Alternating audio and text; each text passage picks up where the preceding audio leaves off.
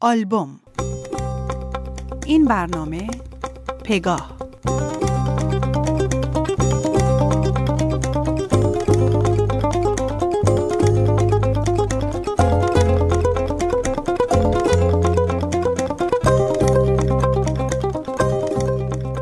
من پگاه و مرجان و حتی بعد از تموم شدن درس و مدرسه بیشتر از بقیه بچه ها می دیدم. چون بعد از ازدواج هر دوشون اومده بودن توی محله ما. پگاه همیشه غور می‌زد. برای هر چیز ساده. هر چیز کوچیک. هر چیزی که برای آدمای دیگه جزوی از زندگی عادی و روزمره است. درست مثل روزای مدرسه که برای هر امتحان ساده کلاسی چنان مضطرب و وحشت زده می‌شد که انگار کنکور داریم.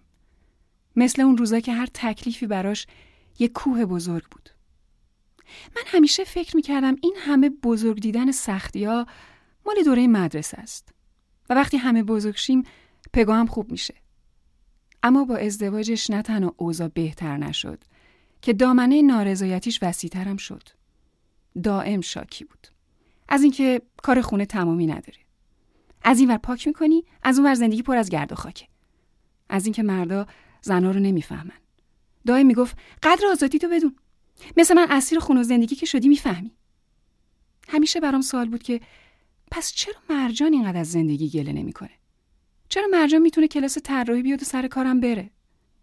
از پیش پگاه که برمیگشتم با اینکه پگاه و روحیاتش رو میشناختم اما تصورم از زندگی مشترک یه راه پرچاله و چوله و سخت بود با پاهای زخمی و پشیمونی پگاه که باردار شد دیگه همه داستان دور هم نشستنمون گله از بارداری بود وای همش حالم به هم می‌خوره از این بو بدم میاد از اون بو بدم میاد. شبا نمی‌تونم بخوابم. آقایون که بدبختی ما رو نمی‌فهمن. مرجانم طبق معمول روزای دبیرستان که همیشه خونسرد بود و برای سختترین چیزا یه راه حل ساده به نظرش می‌رسید همیشه یه پیشنهادایی داشت برای پگاه. یه چیزای ساده و خوبی مثل کتاب خوندن موقعی بیخوابی یا ورزش کردن و قدم زدن برای کمردرد. یا مثلا گشتن توی وبسایت ها برای رژیم خوب دوره بارداری و از این حرفا. اما حرف پگاه همیشه همین بود. شما نمی‌دونین چقدر سخته. قدر زندگی حالاتون رو بدونین چند ماه بعد مرجانم باردار شد. وقتی خبر رو شنیدم از خوشحالی پریدم هوا. چون واقعا دلم می‌خواست بدونم بارداری چه تأثیری توی زندگی مرجان می‌ذاره. دلم می‌خواست بدونم دو تا آدم با دو تا نگاه متفاوت چطوری این اتفاق بزرگ رو تجربه می‌کنن. مرجان هر روز تا عصر کار می‌کرد. توی خونم کارهای عادی زندگی. پگاه که می‌دید مرجان همیشه راضی و نمیناله و گله نمی‌کنه همه ی حرفش این بود که هیچ حاملگی به اندازه حاملگی من سخت نیست. دیگه ماجراهای پگاه و زندگیش برای من شده بود سرگرمی. از ناله هاش نمی ترسیدم. چون می‌دونستم نارضایتی براش یه جور عادت. یه جور روش زندگی. دیگه فقط گوش می‌دادم و دنیای تلخی رو که برای خودش ساخته بود تماشا می‌کردم. چند ماه بعد مرجان مجبور شد به خاطر شرایطش همه ماهای باقی مونده بارداریش رو بمونه توی تخت خواب و تکون نخوره. مرجان همه اون چند ماه پر از انرژی بود. ندیدم بناله که دیگه نمی‌تونه بره سر کار. نمی‌تونه غذا بپزه و یا حتی یه لیوان آب از توی یخچال برای خودش بیاره. گاهی می‌رفتم و براش غذا میبردم. با هم میشستیم کتلت و سیرزمینی سرخ کرده میخوردیم و اون از توی کتابایی که خونده بود به هم نشون می‌داد که بچهش الان چقدریه. تو همون دوره بارداری و استراحت کلی کار جدید با کامپیوتر یاد گرفت. پگاه که شرایط مرجانو می‌دید با حسرت می‌گفت بابا تو شانس داری شوهرت کمکت می‌کنه اگه مثل من بودی چی و به حرفای ما گوش نمی‌داد که براش صد تا مثال از همراهی و همکاری همسرش می آوردیم. بچه پگاه به دنیا اومد. ناله و زاری صد برابر شد. بچه سخته شبا نمیخوابه مریض میشه نفخ می‌کنه. از نگرانی آینده بچم دارم دق می‌کنم. دوباره روز از نو روزی از نو. تنها فرق ماجرا این بود که من و مرجان احساس می‌کردیم دیگه بدبینی داره یه جورایی تصاعدی تو زندگی پگاه رشد می‌کنه. جوری که پگاه هر گره کوچیکی رو یه قول می‌دید. و اون قول بدمنظره رو میذاشت جلوی چشم بقیه و توی دلشون خالی می‌کرد وقتی بچه مرجان به دنیا اومد تفاوت نگاه اون دوتا به مادر بودن بهترین درسی بود که هیچ معلم و هیچ کتابی برای زندگی کردن به من نتونسته بود یاد بده. موهای مرجان همیشه مرتب.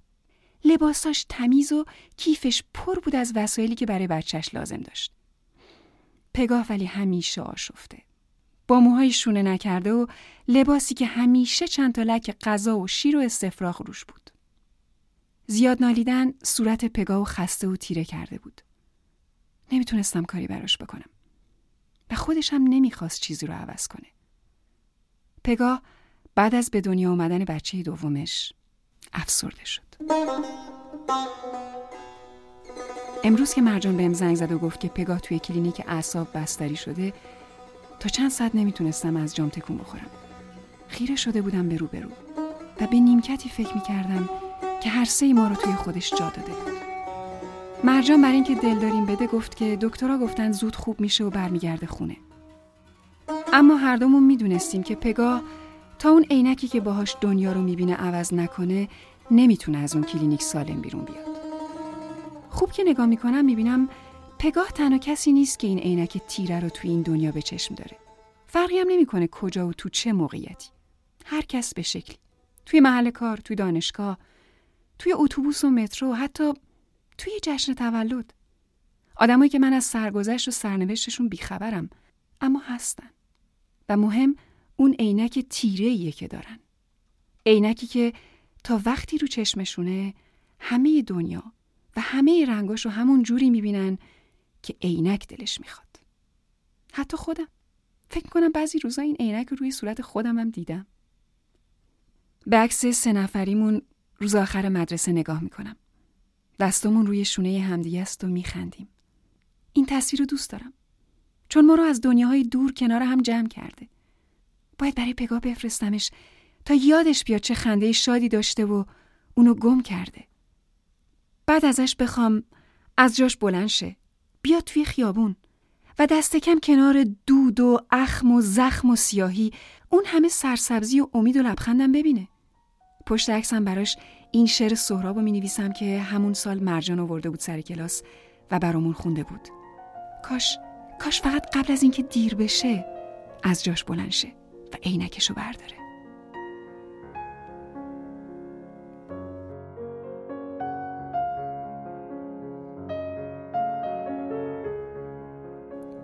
هر کجا هستم باشم. آسمان مال من است. پنجره فکر هوا عشق زمین مال من است. چه اهمیت دارد گاه اگر می رویند قارچ های قربت؟ من نمی‌دانم که چرا می‌گویند اسب حیوان نجیبی است کبوتر زیباست. و چرا در قفس هیچ کسی کرکس نیست؟ گل شبدر چه کم از لاله قرمز دارد؟ چشمها را باید شست جور, دیگر, باید دید.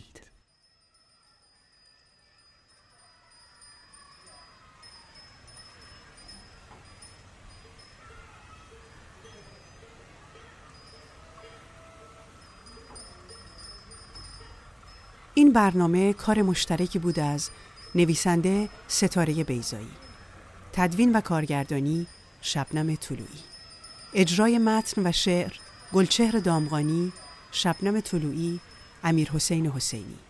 صدا بردار امیر حسین حسینی.